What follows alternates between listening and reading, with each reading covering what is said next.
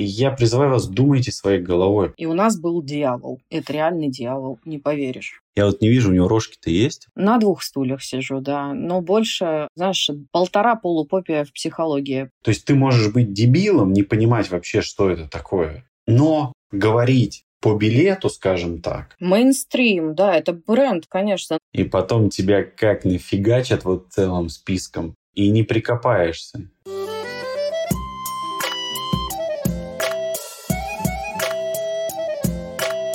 Всем привет! Это 21-й подкаст «Мы же люди» и его ведущие Яков Воронцов и Маргарита Ясневич. Всем привет! Яш, о чем сегодня говорим? Слушай, сегодня давай на одну из моих таких любимых тем, это доказательная медицина. Боже, я просто эту тему обожаю, потому что, ну, примерно один к десяти людей, кто ко мне приходит, они часто поднимают эту тему с доказательной медициной. И да и вообще я сейчас в интернете очень много вижу вот этих доказательная медицина. А вот я бы хотел на эту тему поговорить. Ты как? Я отлично, мы будем говорить э, типа за и против, да, что-то типа в этом роде. Да слушай, на самом деле я бы даже не столько за и против, сколько вообще вот свое мнение, то есть как я вижу, что такое доказательная медицина сегодня. Я бы хотел сказать, с чего это начиналось, э, к чему это сейчас пришло и вообще как это сейчас используется. То есть, ну, какое-то вот, знаешь, свое мнение рассказать. Ну, короче, мы не придерживаемся какого-то конкретного мнения, мы просто говорим, что мы думаем, и дальше приходим к какому-то выводу, правильно? Мы же всегда делаем вывод в конце.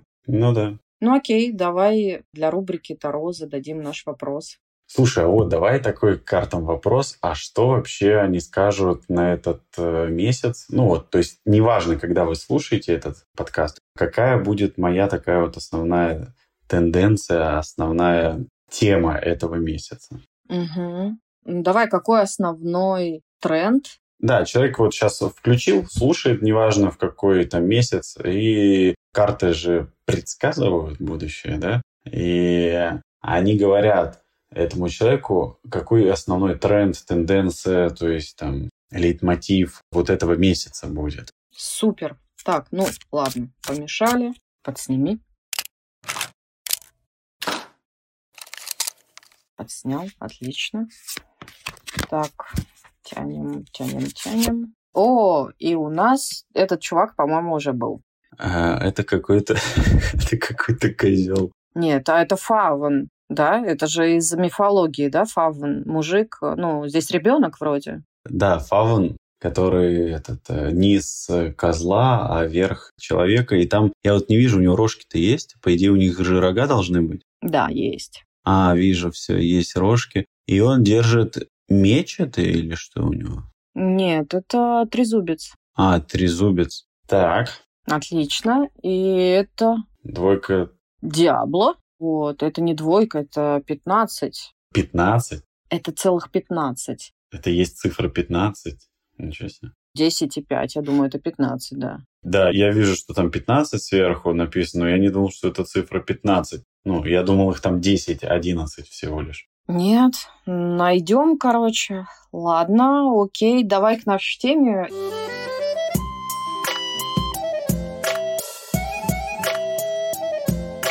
Я что первое ты хотел бы сказать про доказательную медицину? С чего бы ты начал? Знаешь, эта тема настолько большая, что вот тут наши слушатели имеют разный уровень там, информированности, разный уровень подготовленности. И Первый я бы, наверное, ну вот объяснил, что вообще вот на сегодняшний день доказательная медицина – это такой очень заезженный термин, который, к сожалению, используется очень часто не в попад, и это стало таким, знаешь, как лейблом. Просто видите, ну, напоминаю, что я все-таки врач, и я еще по ту сторону тусовки есть. То есть я вижу, как это все за кулисами происходит. И сейчас целые культы вот этой доказательной медицины, и, блин, такое мракобесие сейчас, и вот если честно, прикрывают этой доказательной медициной, столько сейчас финансовых этих пирамид по доказательной медицине. Я вот из уважения просто к...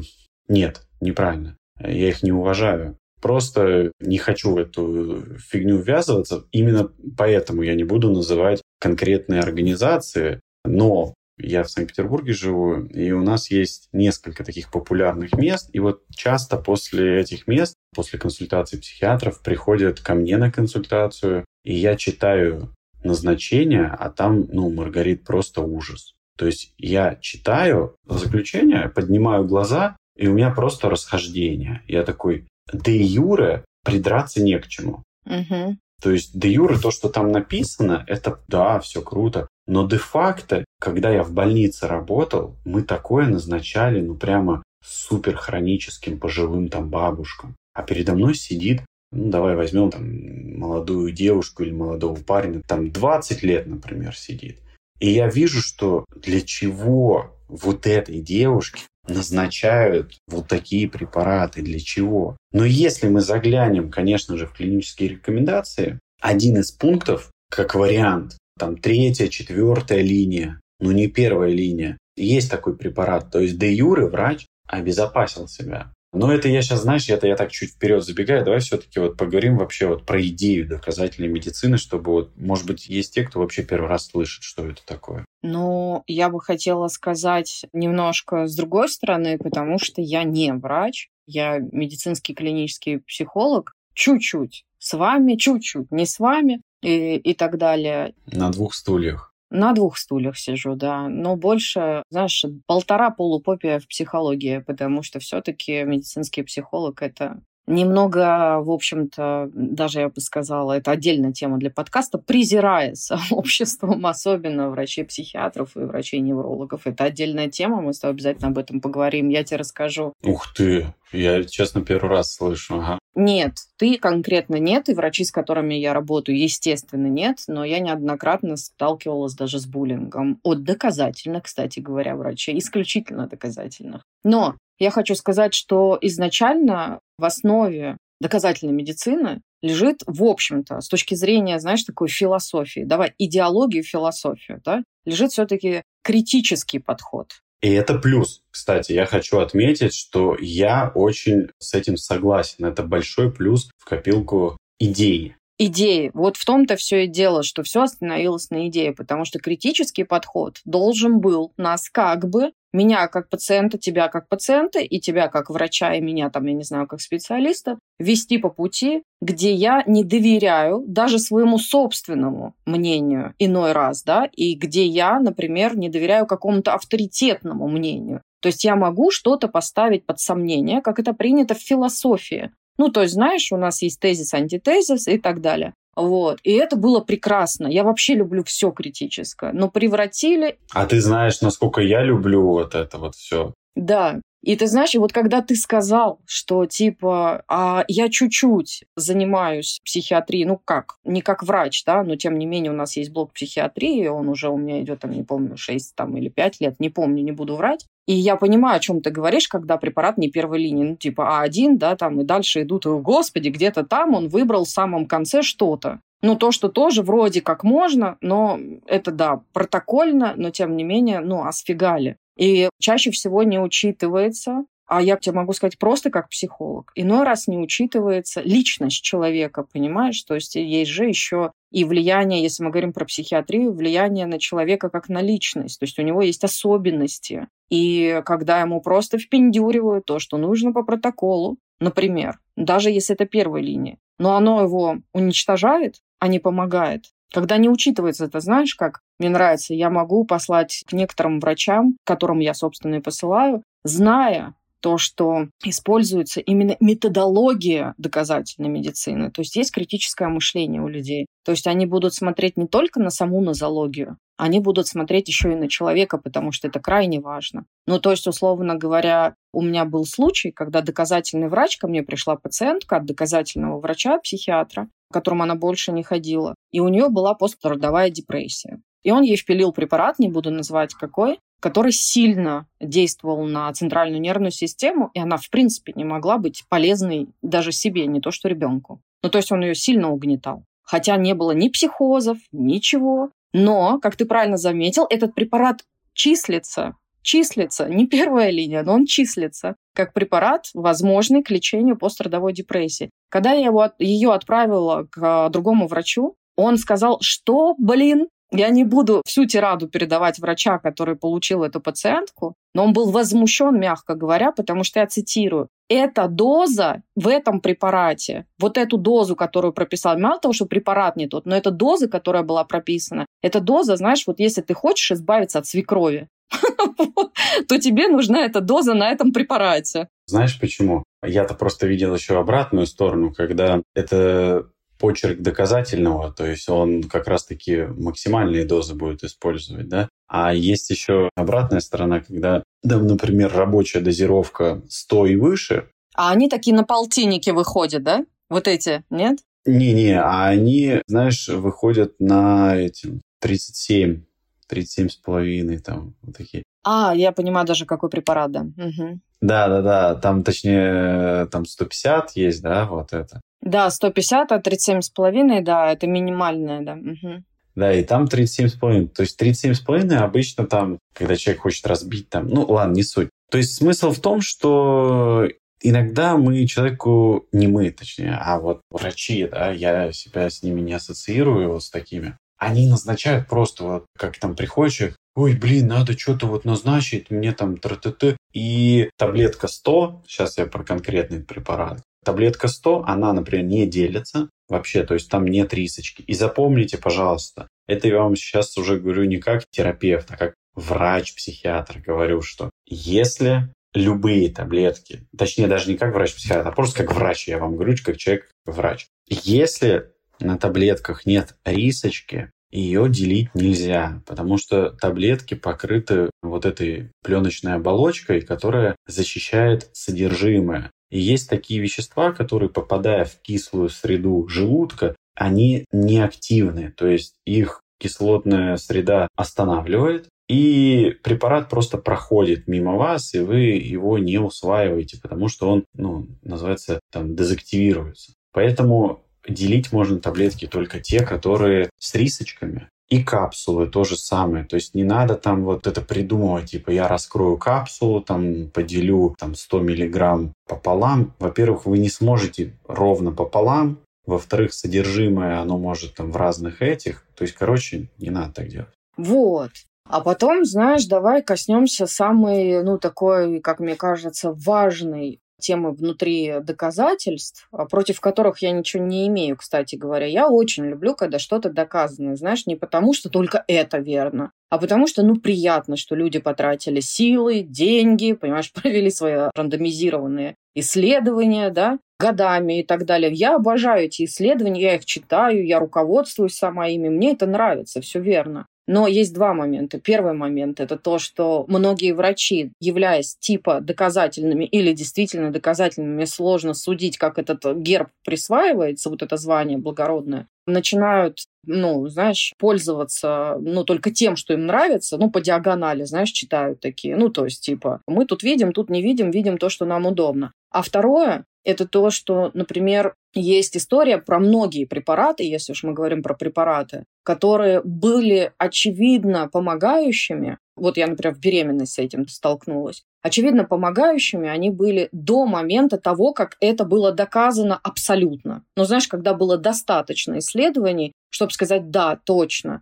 но так как это связано с вынашиванием, я не буду называть препарат, мы договорились с тобой об этом, но есть простейший препарат, который влияет на вынашивание беременности, чтобы не было преэмклопсии, господи, фиг выговоришь. Так вот, чтобы доказать, что он действительно такой, потребовалось более 30 лет. Более 30 лет, Яш. Но врачи брали на себя ответственность у тех, у кого развито критическое мышление, и прописывали его женщинам, у которых был, понимаешь, риск как бы при эклампсии. Господи, как у вас все сложно. Так вот, а сколько женщин потеряли детей за это время? Сколько женщин не выносили их? Давай вот так вот в первую часть вернемся, что изначально идея доказательной медицины была в том, чтобы из всего этого мира науки убирать мракобесие. То есть, чтобы оставить только такой научно-доказательные какие-то техники там, лечения, препараты и прочее-прочее. Чтобы это все структурировать, и чтобы можно было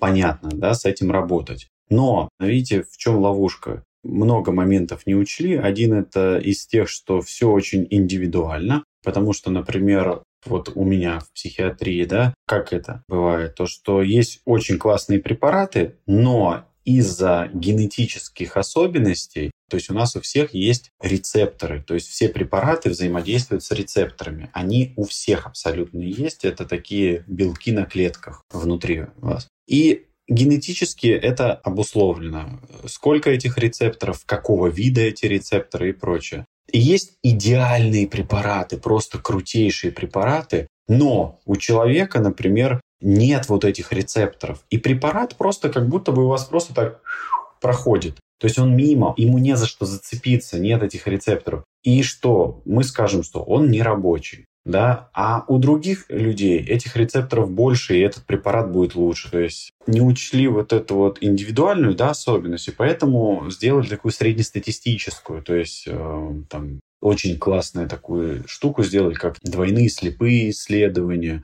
метаанализы стали проводить. То есть реально подошли с критической точки зрения, это гигантский плюс чтобы, ну, так или иначе сделать усредненный. То есть вот эти случаи индивидуальных особенностей, это скорее такие, ну, из ряда вон выходящие ситуации, но они тоже интересны.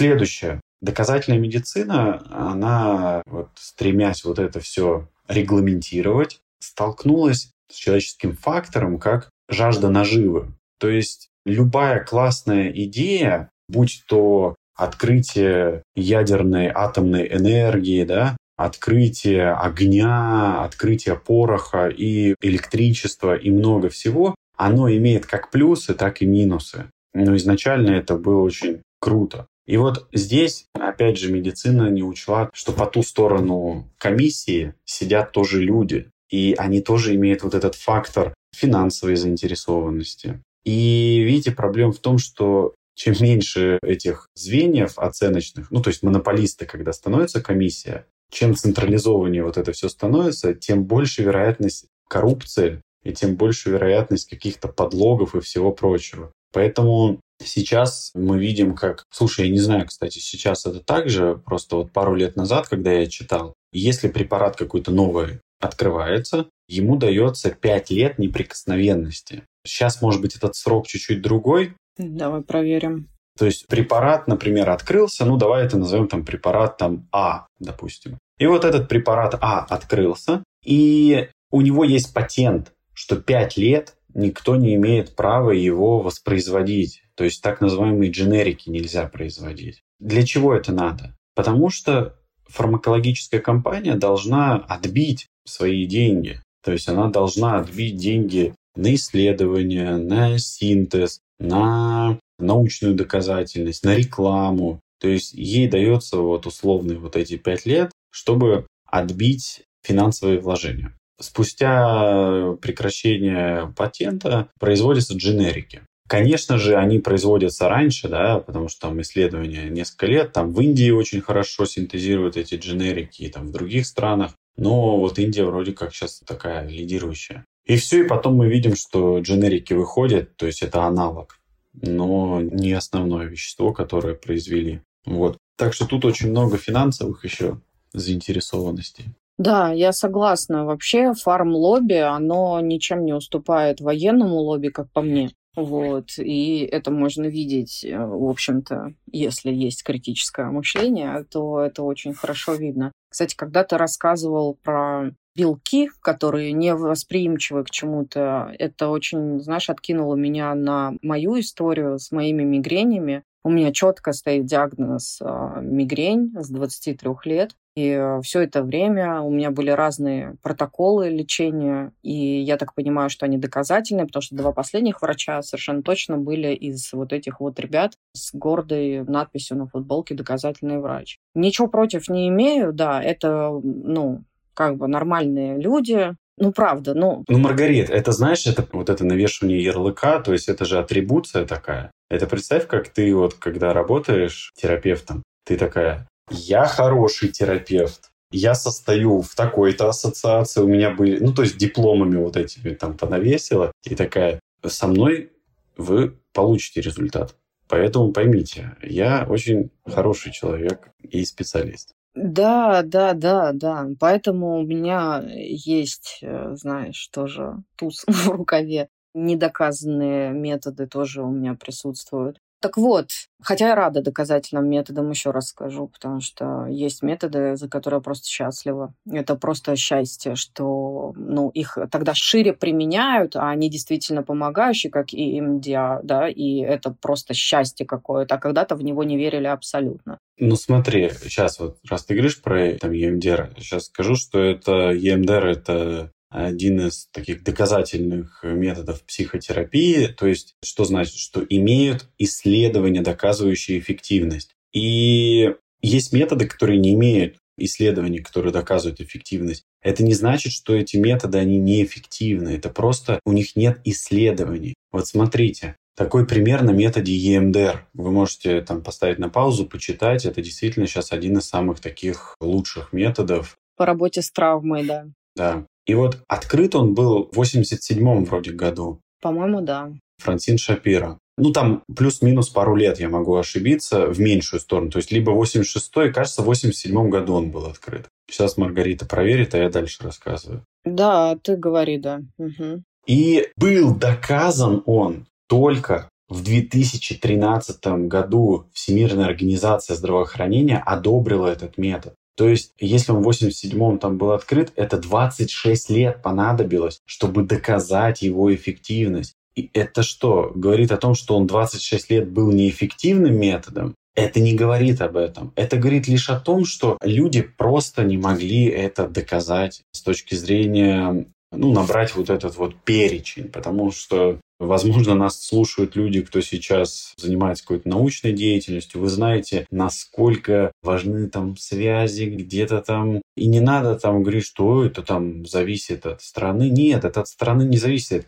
Люди, мы Homo sapiens, мы все одинаковые. У нас все одни и те же проблемы, одни и те же, ну, в хорошем смысле слова, грехи и там слабые стороны. Поэтому везде есть вот этот фактор человеческий. Поэтому... И дополнить я хочу, извини, что перебила. Во-первых, ты прав. Да, это 87 год, когда она его открыла. Вот. Потом очень надо заметить, что Шапира пошла исключительно доказательным методом, раз уж на то пошло. Она пошла через критическое, и она ставила, можно сказать, проводила исследования, окей, экспериментальные над своими близкими, друзьями там, и так далее и тому подобное. И она собрала некие данные, которые помогали. И до сих пор, хоть метод уже и доказан, передоказанный, о нем офигенные статьи на том же PubMed существуют, да, и мы в своей практике ну, все, кто занимается этим методом, видим просто, ну, фантастические какие-то истории. И, ну, правда, для меня этот метод, как это, знаешь, что? Ну, знаешь, единорог прискакал и как бы все исправил. Смотри, это для старичков все, кто слушает нас с первого выпуска, помните, как Маргарита еще такая-то такая, ну, там, типа, ну, ЕМДР, ладно, да, клево вроде как. А вот за 21 выпуск Маргарита уже прошла обучение. Она, я так понимаю, и в личной терапии пользует как клиент. Да.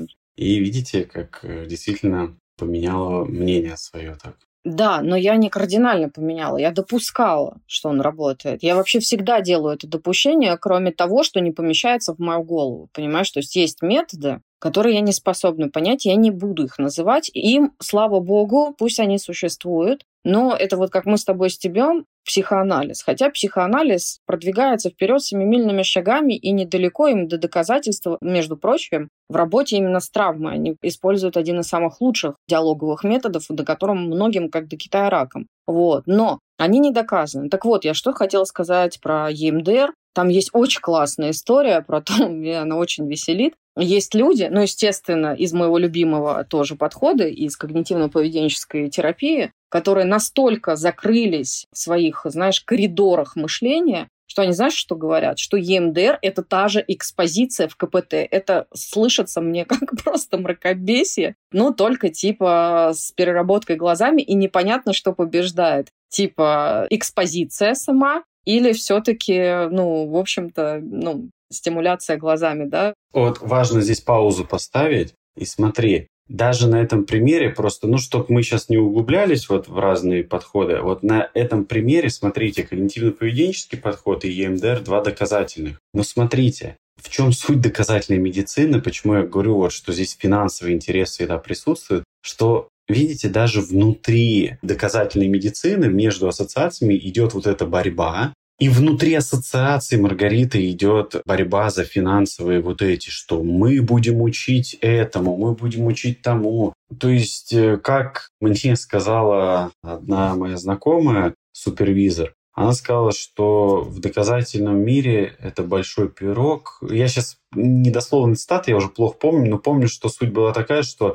все хотят откусить себе кусочек побольше, и всем типа пирога хватит, мол, вот такое. То есть даже сами специалисты, они не отрицают то, что сейчас просто вот делят вот этот кусок, и все хотят прикрыться этой ярлыком доказательный, доказательный. Но я вам опять же хочу сказать, что не цепляйтесь за вот эту доказательность, потому что прекрасный метод, я не только в EMDR работаю, это один из таких методов, в котором я работаю, он был 26 лет недоказательным, но это не значит, что он не работал. И важно здесь развивать все-таки идею вот, доказательной медицины, это критическое мышление. Согласна с тобой абсолютно. И сейчас я закончу все-таки мысль, иначе у меня будет дергаться левый глаз по поводу того, что было со мной с мигренями. В общем, в итоге по рекомендации подруги, которая врач, по рекомендации Юли Сидоровой я пошла. А, я ее знаю, хороший врач. Да, хороший врач. Вот, кстати, она не причисляет себя к доказательным, хотя пользуется критическим мышлением исключительно, и, по-моему, очень успешно это делает. Слушай, сейчас, а вот мне интересно было бы, вот знаешь, сейчас так ее услышать, потому что я вот думаю, что пару лет назад она, наверное, очень сильно цеплялась. Ну, опять же, я сейчас просто фантазирую, да, вот мне бы хотелось, может, как-нибудь, кстати, ее пригласим ты знаешь, мы ее хотели уже пригласить, мы никак не совпадаем расписаниями. Я думаю, что нам нужно найти эту возможность и уже, возможно, в рамках другой темы, да, либо этой же темы развернуть как-то, либо в рамках другой темы спросить об этом. Да, там я уже представляю, о чем можно было бы поговорить. Ой, с ней можно говорить много о чем. Да, но вот это вот держаться за ярлык, вот это я доказательный врач, это вот такая великая атрибуция. Так вот, я прямо рад. Так вот, смысл в том, что меня направила к врачу-реабилитологу, и с врачом-реабилитологом у нас все началось с ЕМДР. Вот, так, к слову. Так у нас с тобой тоже с ЕМДР началось. Да, шутки за 300. Вот, хорошо. Сейчас я посмеюсь внутри себя. Угу. Отпустила, так, отлично. Итак, у нас началось с EMDR, потом была отдельно зарядка для глаз, отдельно зарядка для там, плечевого пояса. Вот. Отдельно, в принципе, физическая зарядка. Плюс у меня поправлено питание, потому что есть определенные, оказывается, при мигренях. Недоказательные истории, но имеющие очень хорошие результаты на коротком периоде, потому что никто этим раньше вот так не занимался. Этим занимаются там около 7 лет. Вот, то есть есть определенное питание. Близко, знаешь, э, как сказала Юля, близко кето-диете, но не она. Ну, то есть что-то похожее, кето-диет никому не нравится, но там очень похожая история. И еще у меня есть ряд там препаратов, в основном это витамины, которые нужно пить э, в определенное время, определенными дозами и так далее. Не буду их называть, потому что, не дай бог, кто-то побежит покупать. Вот, а нужно пить определенным образом. Скажи просто, вот, можешь не называть, но это не гомеопатия. Это не гомеопатия, нет. Нет, это не гомеопатия категорически. Не, просто, знаешь, я хочу подчеркнуть, я хочу подчеркнуть, что, ну, лично для меня у нас, кстати, был выпуск, вот, э, я не помню, какой выпуск, мы говорили про то, что гомеопатия – это полная дичь, и это вторая сторона медали. То есть поймите, дорогие слушатели, идею такую, что всегда какая-то новая идея, она очень сильно радикализируется. И радикализация происходит по двум направленностям. То есть мы сейчас видим доказательную медицину, которая радикализируется просто в бред какой-то вот уже последние годы. Это просто такая медийная какая-то карточка, что если ты пишешь доказательный, все, то ты хороший. Хотя я расскажу вам некоторые истории. И другая сторона это полная противоположность доказательной медицины, это там недоказательные методы, да, там а, вот наши любимые карты Таро, астрология, гомеопатия и все прочее. Я хотел этого классика процитировать. Давай. Что Биг Фарма дискредитирует гомеопатию. То есть идея заключалась в том, что ну, Big Pharma. Big Pharma – это вот этот большой мир фармакологии, что действительно есть такое мнение, что гомеопатия – это там что-то рабочее, и это вообще происки Pharma. Но мне, к сожалению, никто не платит вообще деньги. Так, блин, конечно, потому что, понимаешь, для меня вообще слово доказательное, кроме как про исследование и про там критическое мышление, которое вообще строится на философских, как по мне, моделях, и я это могу доказать. Вот слово доказательное лишнее в медицине, потому что она всегда была доказательной. И что сейчас началось цепляние за это слово, мне совершенно непонятно, потому что всегда проводились исследования, всегда шли туда, чтобы доказать, насколько какой-то препарат, какой-то метод эффективен и так далее. Но мейнстрим это 10 лет, понимаешь? Объяснить, почему так происходит? Да, хочу, хочу понять. Потому что мы пошли по развитию американской модели, где врач – это человек, который оказывает услуги.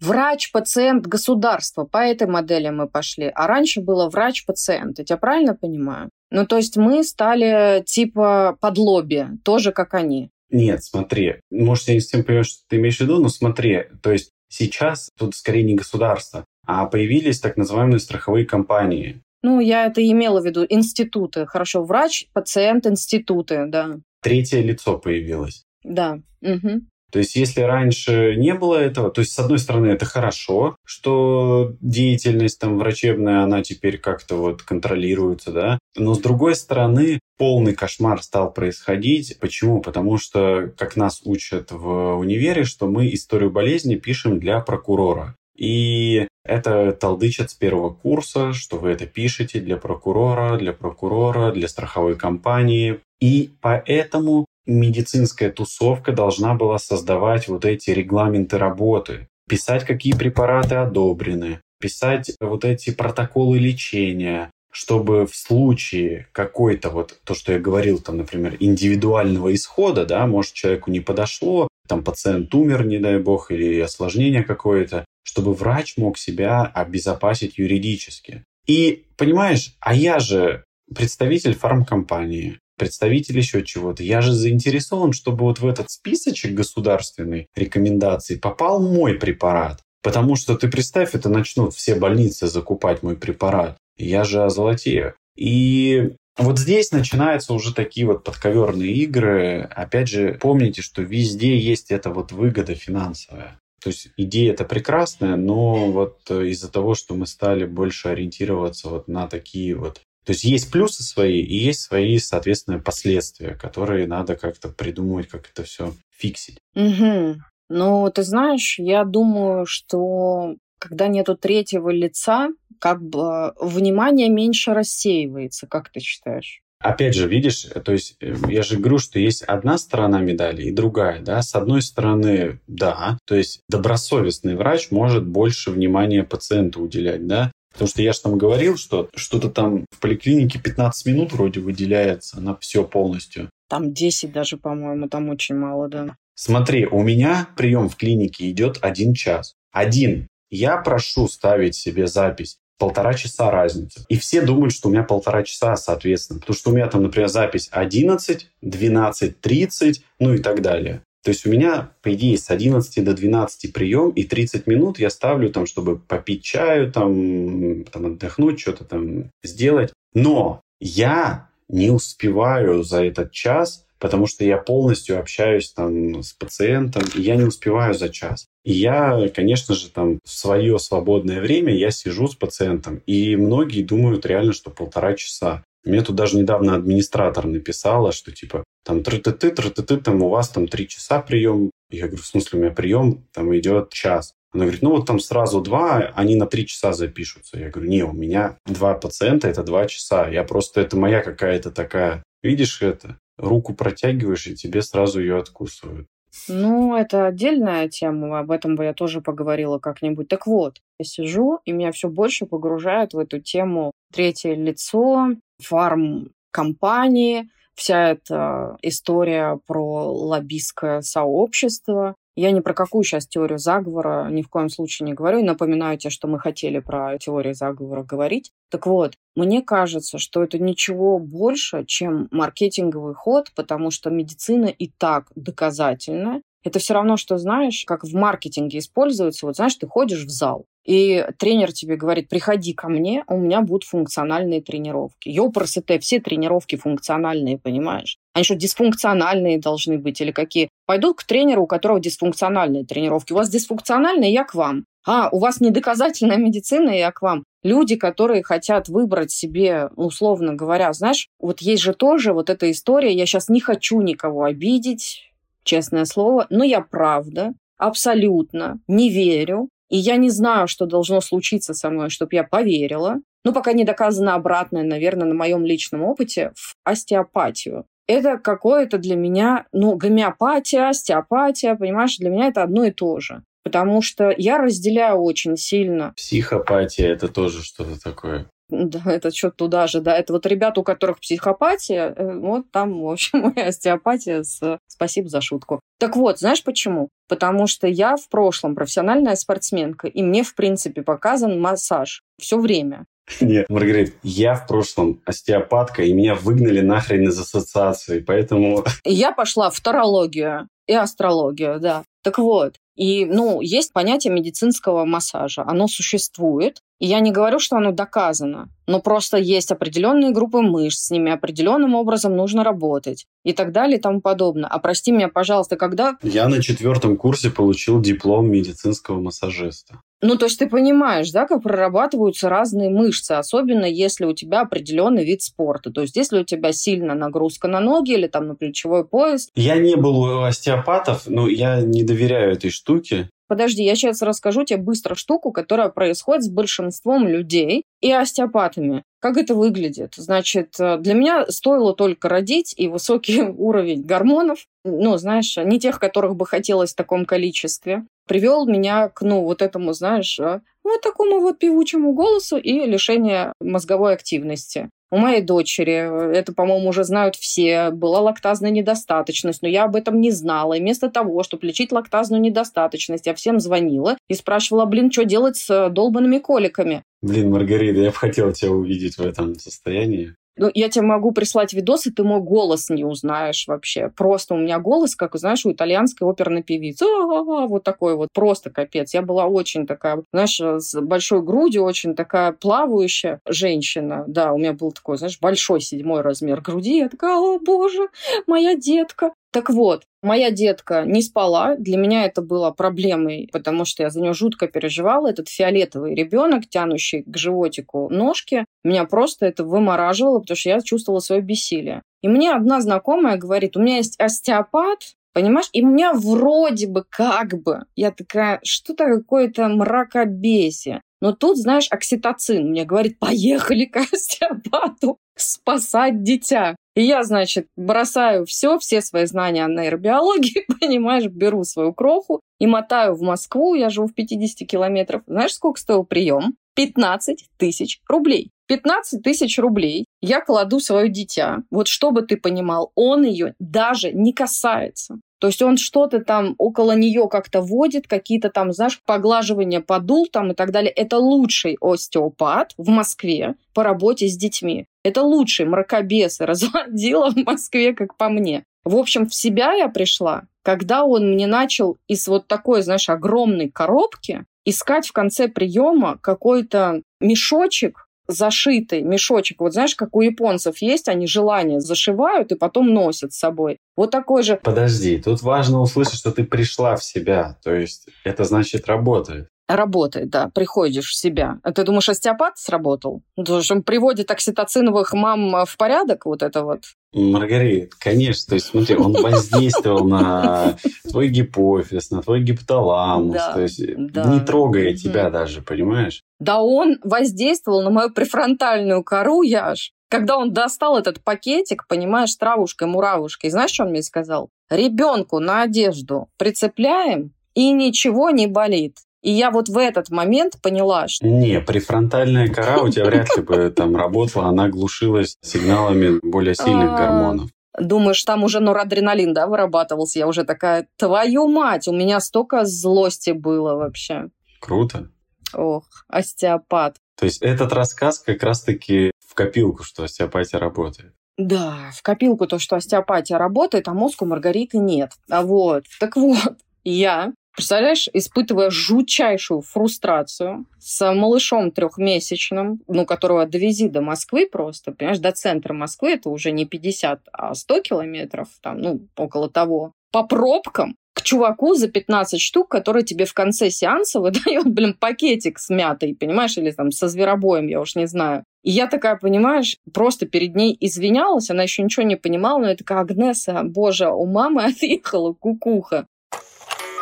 И после этого я поехала, вот э, следующая моя запись, это была уже никакому не остеопату, пришел в себя мозг на некоторое время, надо сказать, не на все. Но я поехала действительно в центр, не побоюсь этого слова, доказательной детской медицины Москвы, это не педиатрия, вот. И надо сказать, что вот дело не в том, доказательны они или нет. Дело в том, как они работают с маленькими пациентами, как они ведут опрос с мамами, Понимаешь, это, ну, один из лучших, я не побоюсь этого слова, вот, центров, которые работают с родителями, именно с родителями. В общем, лактазную недостаточность мне поставили за 5 минут чтобы было понятно. И мне в том числе, у меня просто спросили, у вас есть лактазная недостаточность? Я говорю, да. Они говорят, а вы знаете тип? Я говорю, да, врожденный. Они говорят, а. Я такая, и? Они говорят, ну, как бы, может, сложим? Один плюс один там типа. Я такая, то есть он наследуемый.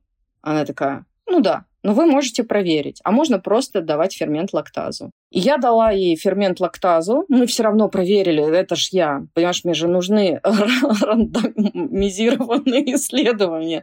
Я э, своего ребенка повела на сдачу крови. Там было видно, что у нее лактазная недостаточность по моему типу. И э, фермент лактаза привел ребенка, ну вот за сутки она уснула просто. Вот первый раз приняв лактазу, она спала просто как настоящий младенец, которых складывают небылицы. И все, Спасибо. Да, как остеопат помог Маргарите.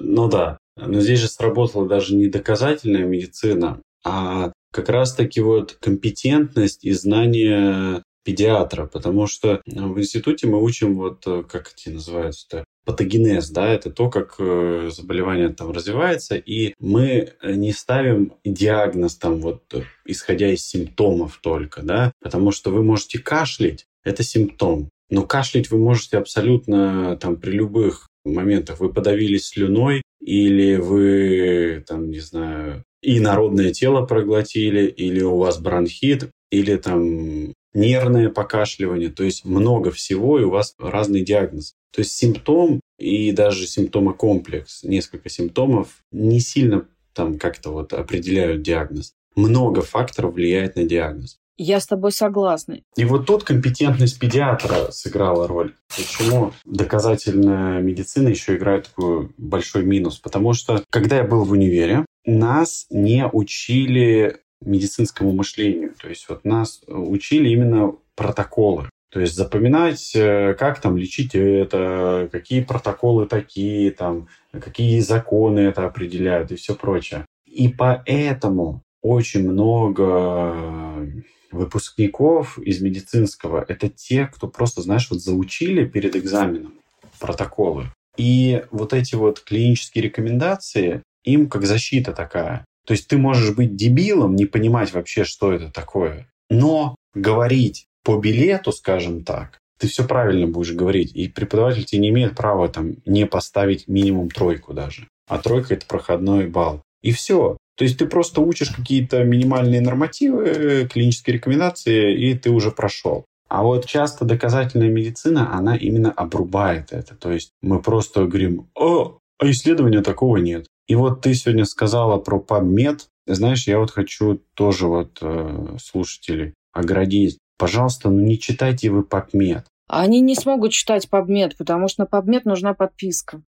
Ну, слушай, есть же там сейчас всякие обходы, да, то есть вот есть люди, кто там умеет обходить. Я тебя умоляю. Ну, что, будут заморачиваться? Не надо заморачиваться, не читайте PubMed. Яша уже не в первый раз это говорит. Не читайте PubMed. Да, Не потому, что там херню пишут, там пишут э, исследования научные. Потому что вы не умеете пользоваться поисковиком. Потому что вам нужен индуктивный метод и дедуктивный метод мышления. Вам нужна абдукция для того, чтобы читать PubMed. Это и называется клиническое мышление, понимаешь? И вот самое прикольное, что клиническому мышлению, как ни странно, потому что оно является критическим, например, обучаю я там на своей вот такусенькой группе, потому что это вообще очень клевая история, знать, что такое дедукция, абдукция и индукция. Вот, как твои обстоятельства, которые произошли тогда, могут влиять на то, что произойдет когда-то. Как ты будешь делать выводы, когда у тебя есть определенные факты, как из этого выводить синтез и так далее. Это очень интересная история, и ты прав, наверняка не учат. Хотя у меня есть э, два врача в группе, и одна говорит то, что ну, где-то училась она на клиническое мышление, да.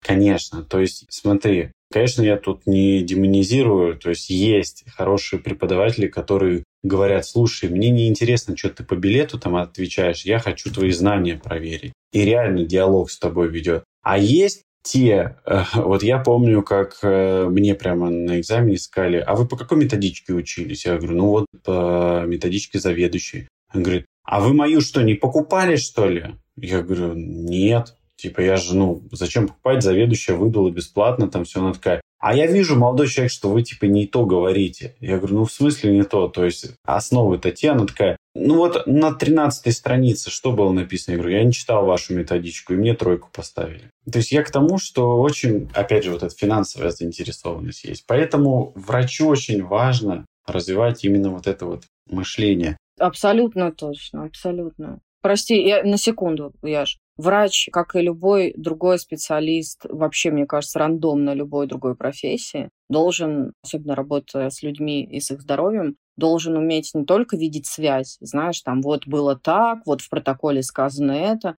но и уметь действовать э, порядком исключения. Ну, то есть, а что если? и так далее. Ну, то есть это очень важно. А ты должен замешать это все в одно, ну, чтобы прийти к единственному выводу, там, назначая тот же препарат. То есть тебе нужно понимать, там, что было у человека, что не было у человека, да, такой сбор анамнеза живой, а не просто я собрал симптомы, благодаря симптомам у меня есть какой-то диагноз, и я уже лечу диагноз, а не человека. Ну, всего доброго, блин. Ну, сейчас, кстати, московская школа, она как раз разрешает это. То есть у нас же сейчас психиатрия центральная, она в Москве, не в Петербурге, а это разные школы очень. И сейчас позволяет московская школа именно симптоматически выставлять. То есть я не согласна. Вот я поэтому учусь психиатрии в питерской школе. У меня есть даже такие примеры из доказательной медицины. Люди, с кем я учился в универе, я видел как они учатся, я видел, как они вообще ориентируются. Но пойдя в какое-то место, где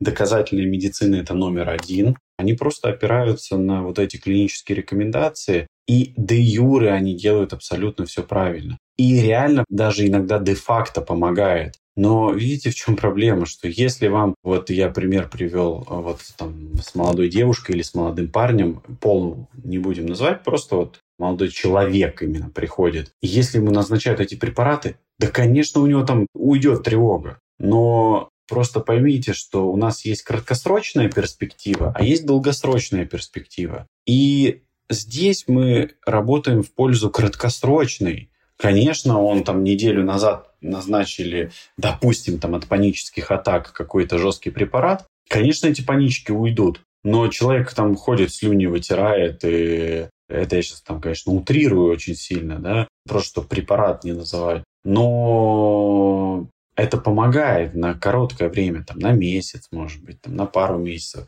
Но всю жизнь-то человек не будет сидеть на этом препарате. И вот поэтому для меня очевидно вот эти плюсы доказательной медицины, да, вот то, что мы сказали, что 100% есть, это вот сама идея, что нужно критически мыслить, что исследования должны быть, а какие еще плюсы? Потому что у меня, знаешь, так, может, что-то в голову не приходит, но много плюсов там. Ну, слушай, я считаю, что у доказательной медицины как я считаю, что это масло масляное, конечно, любая медицина должна быть доказательной, кроме гомеопатии, остеопатии и все, кто себя причисляют к медицине. И, кстати говоря, сейчас вообще с этим происходит какая-то свистопляска, и уже медицинские университеты готовят, блин, остеопатов, и для меня это просто какой-то, ну, шаг в бездну. Ну да бог с ним, но я считаю, что в принципе, в медицине, давай так, не в доказательной, а в принципе в нормальной медицине, направленной на помощь пациенту, очень важно,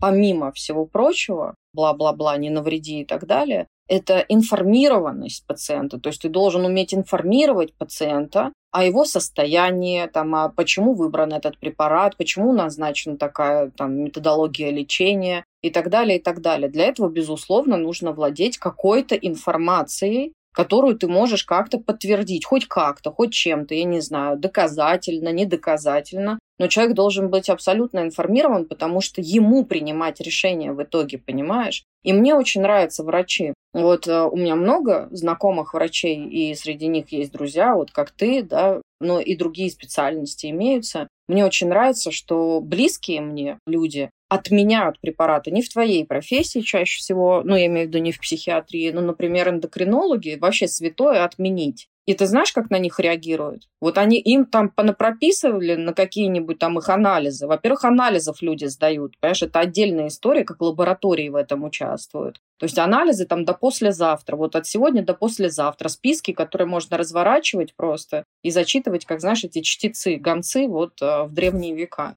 Ну, ты, кстати, если этого не сделаешь, то по нормам доказательной медицины ты, ну, плохой чувак. Да, но ведь есть врачи классные, и они как бы принимаются сообществом доказательной медицины. И я просто знаю этих врачей и даже понимаю, о ком я говорю. Не только Юля. Есть и другие врачи, эндокринологи, гинекологи, и кого я только не знаю, которые отменяют препараты, назначенные на определенные анализы другими предшественниками их. Понимаешь? То есть есть анализы, которые заставили человека сдать. У него там 16 листов этих выписок. Вот, и он, значит, получил еще 16 листов назначений, то есть он просто питается таблетками, и он приходит потом к врачу там С, да, вот уже как бы от бессилия готов отвалить там, я не знаю, 5 тысяч за прием, приходит и говорит, что типа вот, мне прописали, ничего, ничего не получается. Это чаще всего касается, мне просто это тоже знакомо, чаще всего касается там инсулинорезистентности, которая не является диагнозом, там, диабета, там, ожирения или еще чего-то. Человек говорит, вам надо вот это все отменить и соблюдать, и понимаешь, и дальше идет вот просто терапия,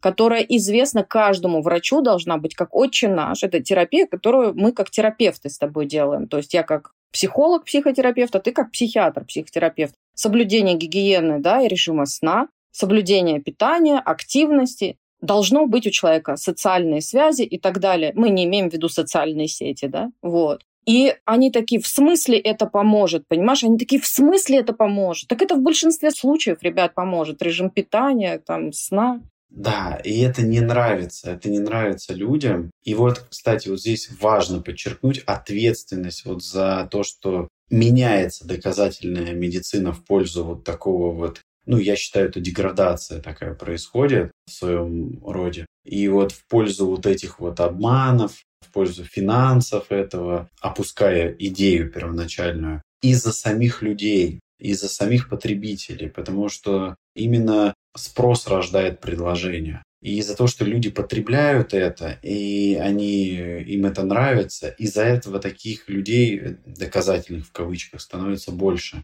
Почему? Потому что я помню, когда я студент с горящими глазами, я работал с первого курса, сначала санитаром работал, на четвертом курсе получаешь сертификат, и с четвертого курса я медбратом работал. Вот. И я помню, я пришел на отделение, я еще в свое время хирургом хотел стать, и я на хирургии работал. И я говорю, а нахрена мы капаем пациенту капельницы вот эти, там просто вечером нужно капельницы всем отделениям ставить, а тебе как медбрату это ну, впадлу. И там, знаешь, если ты просто еще физраствор капаешь там без лекарств, Врач объясняет, говорит, смотри, я согласен, что можно не ставить, но понимаешь, если они приехали там из другого города, для них есть вот это представление, что нужно лечиться, и ты не сделаешь что-то, хотя ты уже все сделал, там операцию сделал, все нормально, человеку ничего не надо, для них вот это важна атрибуция вот этого, что венку капают, что укольчик в попку колят. И вот им это очень важно, тогда у них есть представление, что лечение идет. Лечение идет, да. Когда ты горстями таблетки пьешь, оно, естественно, как плацебо помогает, да. Угу. Да. И вот поэтому тебе физрастворчик капают. Особенно, знаешь, там я любил, когда они такие, пузырик, пузырик идет по этой фигне. Сейчас вена взорвется, да. Угу. Да. То есть для них вот эта движуха важна была. И врач подыгрывал это, то есть зная с кем имеет дело, он подыгрывает. Я думаю, что это тоже определяет тенденцию вот этой вот доказательной медицины сегодня. Знаете, вот важно, услышите, что мы говорим доказательной медицины не про идею доказательной медицины. Да, и за идею мы полностью. А вот что это именно сейчас вот бренд такой вот. Мейнстрим, да, это бренд, конечно. Бренд, тренд, что угодно, да. Да, то есть я сейчас, типа, если я говорю, я доказательный, я типа крутой там и все такое. Но это часто не так. Я согласна. И мне хочется сказать, что когда люди вешают какой-либо ярлык на что-то, этот ярлык сразу подсвечивает очень важное знаешь, лимиты с двух сторон. Вот как в высшей математике есть лимит, то есть есть предел. И они сразу, знаешь, что забывают? Ну, окей, есть какой-то препарат или методология или протокол, который доказан на сегодняшний день. Внимание, пока не доказано обратное, об этом говорит индуктивный метод, в общем-то, сбора анамнеза. Когда ты собираешь анамнез, ты действуешь индуктивным методом. И как бы на секундочку, но, ребята, пока не доказано обратное. Что если это будет как с Фрэнсис Шапира, которая доказала обратное, и метод EMDR теперь помогает в лечении травм гораздо лучше, чем много другие методы. Ну, окей, ладно, КПТ там с экспозицией, сама владею методом КПТ экспозиции, тоже достаточно хорошие результаты. Ну, блин, давай признаемся, дольше. Дольше, ну дольше, ну ёпрс, это дольше. И ты еще попробуй вытащить на полноценную экспозицию человека, на полноценный протокол экспозиции. Мы тогда себя ограничиваем тем, что человек, подожди, должен быть готов к этой экспозиции, да? А ЕМДР берет и доказывает обратно. То есть он был недоказательным, каким-то непонятно чем. Зачем вы это делаете? Зачем вам это быстрое движение глазами? До с ума вы все посходили. Какие-то бабочки у вас там, постукивание по ногам, да, там. Не, ну и сейчас так говорят. Да, понятно, но также и... Вот я хочу здесь важно подчеркнуть вот эти двойные стандарты, которые сейчас очень характерны для общества. То есть приходят люди, которые топят за доказательность, ты говоришь про EMDR, они говорят, это херня, я это не хочу делать, это какой-то гипноз. И ты говоришь, нет, почитайте. Подожди, а потом спрашивают, а гипноз работает? вот это мне нравится.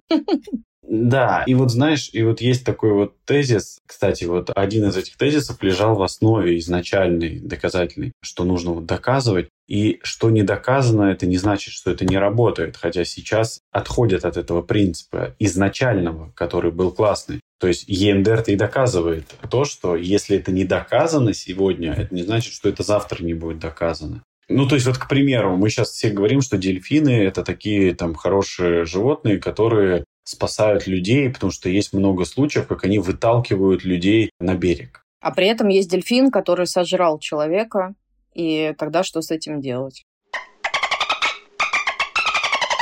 Нет подтверждений, что дельфин толкал в море человека, да, чтобы тот утонул или на глубину затягивал. Почему? Потому что нет человека, который расскажет это, потому что он погиб. И это не значит, что таких случаев нет. Просто мы не знаем. И мы сразу же клише делаем, что дельфины хорошие. Возможно. Но принцип доказательной медицины нужно доказать, что такого поведения нет у дельфинов, что они тащат на дно. Да, да, абдукция, да, согласна. Но он куда-то, подожди, но он куда-то исчез у современных доказательных врачей, куда-то исчез вот этот принцип, что если это не доказано, то нужно доказать в полном объеме, что это не работает. Почему тогда происходит так, что мы что-то делаем, а это работает? Ну вот поэтому некоторые препараты, которые помогали раньше, чем доказали их эффективность, доказывали, передоказывали более 30 лет. Понимаешь? Это как все равно, что проверяют дельфины, топят людей или не топят. Так вот, и мне еще кажется,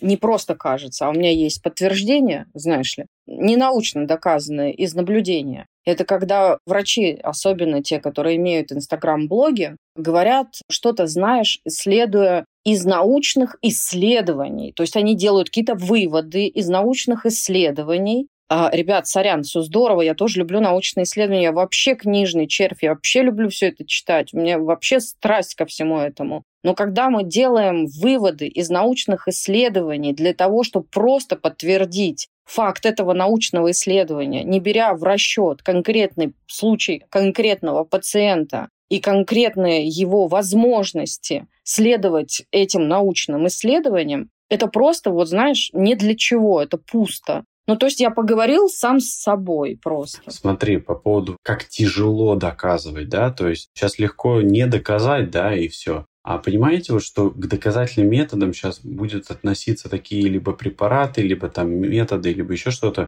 где есть настойчивые люди. Потому что вот, к примеру, вот автор там книги, который это написал «Тело помнит все», да, Сейчас я тебе скажу, она у меня вот она лежит. Это Бессел Вандер Колк. Да. И вот он участвовал в исследованиях и показывал вообще, что есть такой диагноз КПТСР. Я уже не помню, сколько лет, но там несколько десятков лет они доказывали вообще, что это есть такой диагноз. И, понимаете, в международной классификации болезней девятого пересмотра не подтвердили они. В десятой они не подтвердили. А это не раз в год, это там раз в 10 лет, например, там эти пересмотры проходят. Ну, с какой-то периодичностью всегда разные там. И только в 11 международной классификации болезней, которая только-только входит, она еще окончательно не вошла в нашу деятельность, но только входит, только в 11 пересмотре ее добавили. То есть, понимаете, я со своим вот этим вот э, каким-то мировоззрением, я бы забил бы уже давно просто вот. И я бы сказал, да идите вы в задницу. Я знаю, что это есть, я бы жил бы для себя и там лечил бы по-своему, ориентируясь, что это есть. Но представьте, насколько это вот великие люди для человечества, которые, жертвуя своей психикой, я уверен, какой ценой это все добивалось, да, насколько Франсин Шапира положила свою жизнь. Она же в итоге-то умерла вот буквально там. Да, у нее же рак был, конечно, да. Да. Это столько человек потратил нервов, денег, времени. Это кошмар. То есть просто свою жизнь, чтобы мы сейчас с вами пожинали эти плоды. И я очень вообще благодарен таким людям, потому что они двигают человечество вперед, доказывая. Но они это доказывают через тернии, просто через такие дикие тернии, через такие трудности, потому что чтобы там добиться в ассоциации вот этого, ты там должен пройти через 100 кругов ада. И везде, везде, везде ты должен что-то чем-то пожертвовать. Поэтому я всегда призываю вот наших слушателей думать своей головой и опираться все-таки на науку. А наука — это не то, что вы там прочитали в паблике или у какого-то клевого блогера, который написан, что это доказательный. А может, и мы сейчас с Маргаритой несем полную дичь.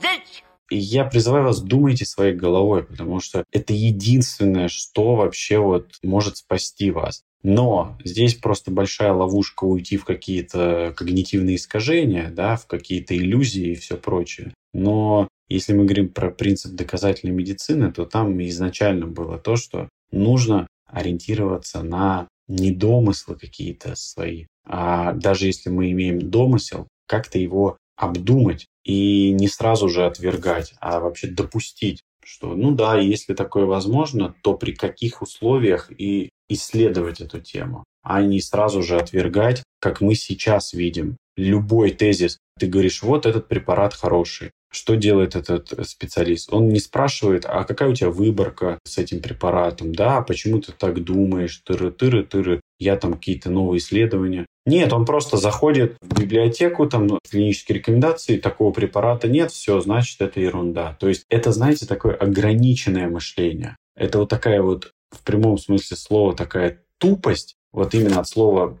ну, не как характеристика человека, а вот как характеристика предмета, да, то есть он такой упертый, вот, тупой предмет, вот что дальше я не могу развиваться, вот все, вот это вот. Ну, это лимитированность, конечно, это и есть тот самый лимит, дальше которого я не двигаюсь, я упираюсь. Предел, да. Предел, да, да, все, вот я уперся, и мне дальше не надо. Так понимаете, если мы придем к такой концепции, как вид, да, то есть мы как человечество придем к такому виду, э, умозаключению, так мы тогда развиваться не будем. Все. То есть по факту у нас есть там 14 iPhone, и это будет пик вообще всего. И нам не надо, что дальше выходит. Вот у нас есть там, не знаю, машина, которая вот вышла в последнем году. Все, это пик. Но это же не пик. Это уже, понимаете, умозаключение ложное. Да, я предлагаю вообще на ортодоксальное что-то не вестись, да. И вот этого не видит современная в кавычках, в кавычках доказательная медицина. Поэтому, ну, это моя такая рекомендация, не попадайте в ловушки вот этих терминологий, запутываний очень много.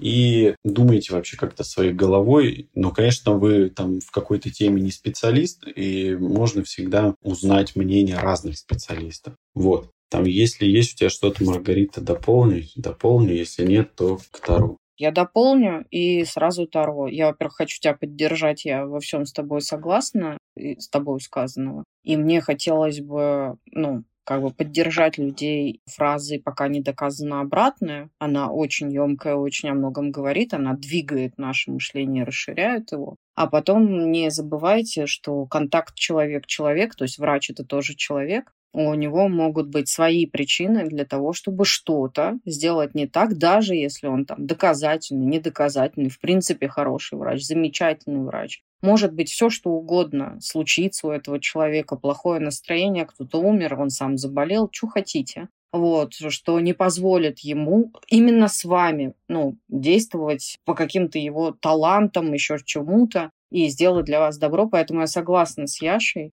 А, доверяй, но проверяй. Нормальная тема. И я сейчас не к тому, чтобы рождать тревогу в людях. Но, в принципе, при постановке важного да, диагноза, которое ну, там, влияет очень сильно на ваше качество жизни, лечение этого диагноза, я бы рекомендовала собирать не менее двух мнений, а лучше трех, потому что выборка классная. Получается, что два специалиста как минимум должны быть согласны. Ну, честно. Вот. Во всем остальном, ну, в общем, да, фармакокомпания, маркетинг и прочие вот эти лейблы на футболках доказательных врачей не делают этих специалистов хорошими.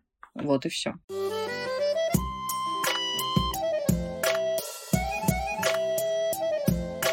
Итак, у нас был вопрос, какой мой основной тренд этого месяца. И у нас был дьявол. Это реальный дьявол, не поверишь. Итак, сразу к совету карты. Подожди, то есть, видишь, дьявол имеет много обличий, да? И мы уже сразу же, сразу же, смотрите, нам карта подсказывает, что... То есть мы-то подумали, что это же не дьявол, а фавн. Да, мы думали, что это фавн, да. Да, то есть, видите, мы уже перепутали. И вот карта нам уже сходу подсказывает, говорит, то, что смотрите внимательнее, что внешность, она обманчива, что мы видим одно, а на самом деле это вообще другое.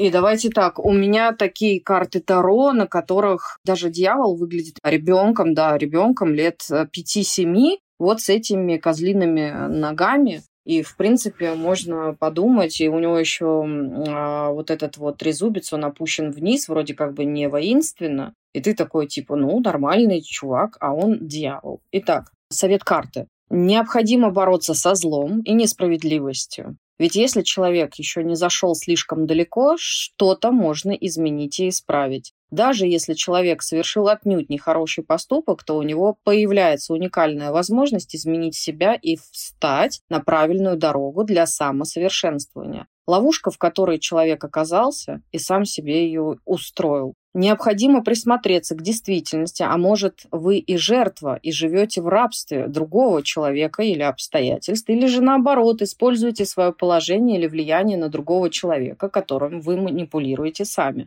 Неважно. Нельзя пользоваться своим положением ровно так же, как выступать в роли жертвы. Гениальный ответ карт. Гениальный, клянусь тебе. Просто четко в тему, о которой мы говорим. Прокомментируй, Яш карты говорят то, что, ну, как я это слышу, да, каждый по-своему это услышит, что вот это вот критическое мышление, это и важно, что если вы ошибаетесь, да, мы все ошибаемся, я ошибаюсь, Маргарита ошибается, это не делает нас какими-то плохими, там, негодяями и все прочее. Каждый человек свойственно ошибаться. Но мы как раз можем и исправлять вот эти ошибки, когда мы их понимаем, принимаем и двигаемся дальше. И вот миловидные вот эти вот внешности, да, там то, что, ну, здорово, вот мне кажется, если бы я не был врачом и вообще не в этой движухе, меня бы прямо расположило, я бы такой, доказательный врач, тут безопасно. и потом тебя как нафигачат вот целым списком, и не прикопаешься, не прикопаешься.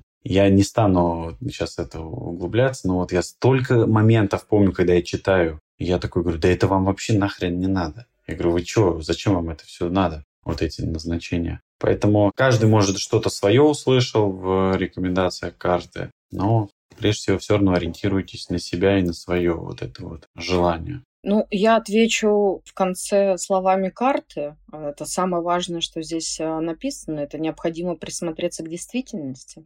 Да, да. Поэтому присмотритесь к действительности. Гениальная карта, слушай. Я ее сфотографирую, обязательно выложу. Ну, когда выпуск выйдет. Естественно. Ну, а как же люди услышат, когда выйдет выпуск. Итак, мы переходим к благодарностям.